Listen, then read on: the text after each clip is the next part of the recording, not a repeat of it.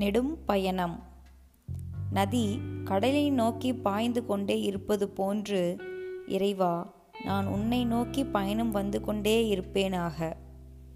பயணங்களுள் பெரியது கடவுளை நோக்கி போகும் பயணம். அது பல கற்ப காலமாக நிகழ்ந்து கொண்டே இருக்கலாம்.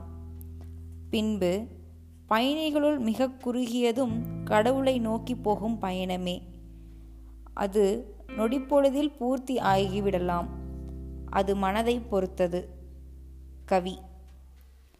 எல்லா பிறப்பும் பிறந்து இழைத்தேன் எம்பெருமான் மெய்யே உன் பொன்னடிகள் கண்டு இன்று வீடுற்றேன் மாணிக்கவாசகர்.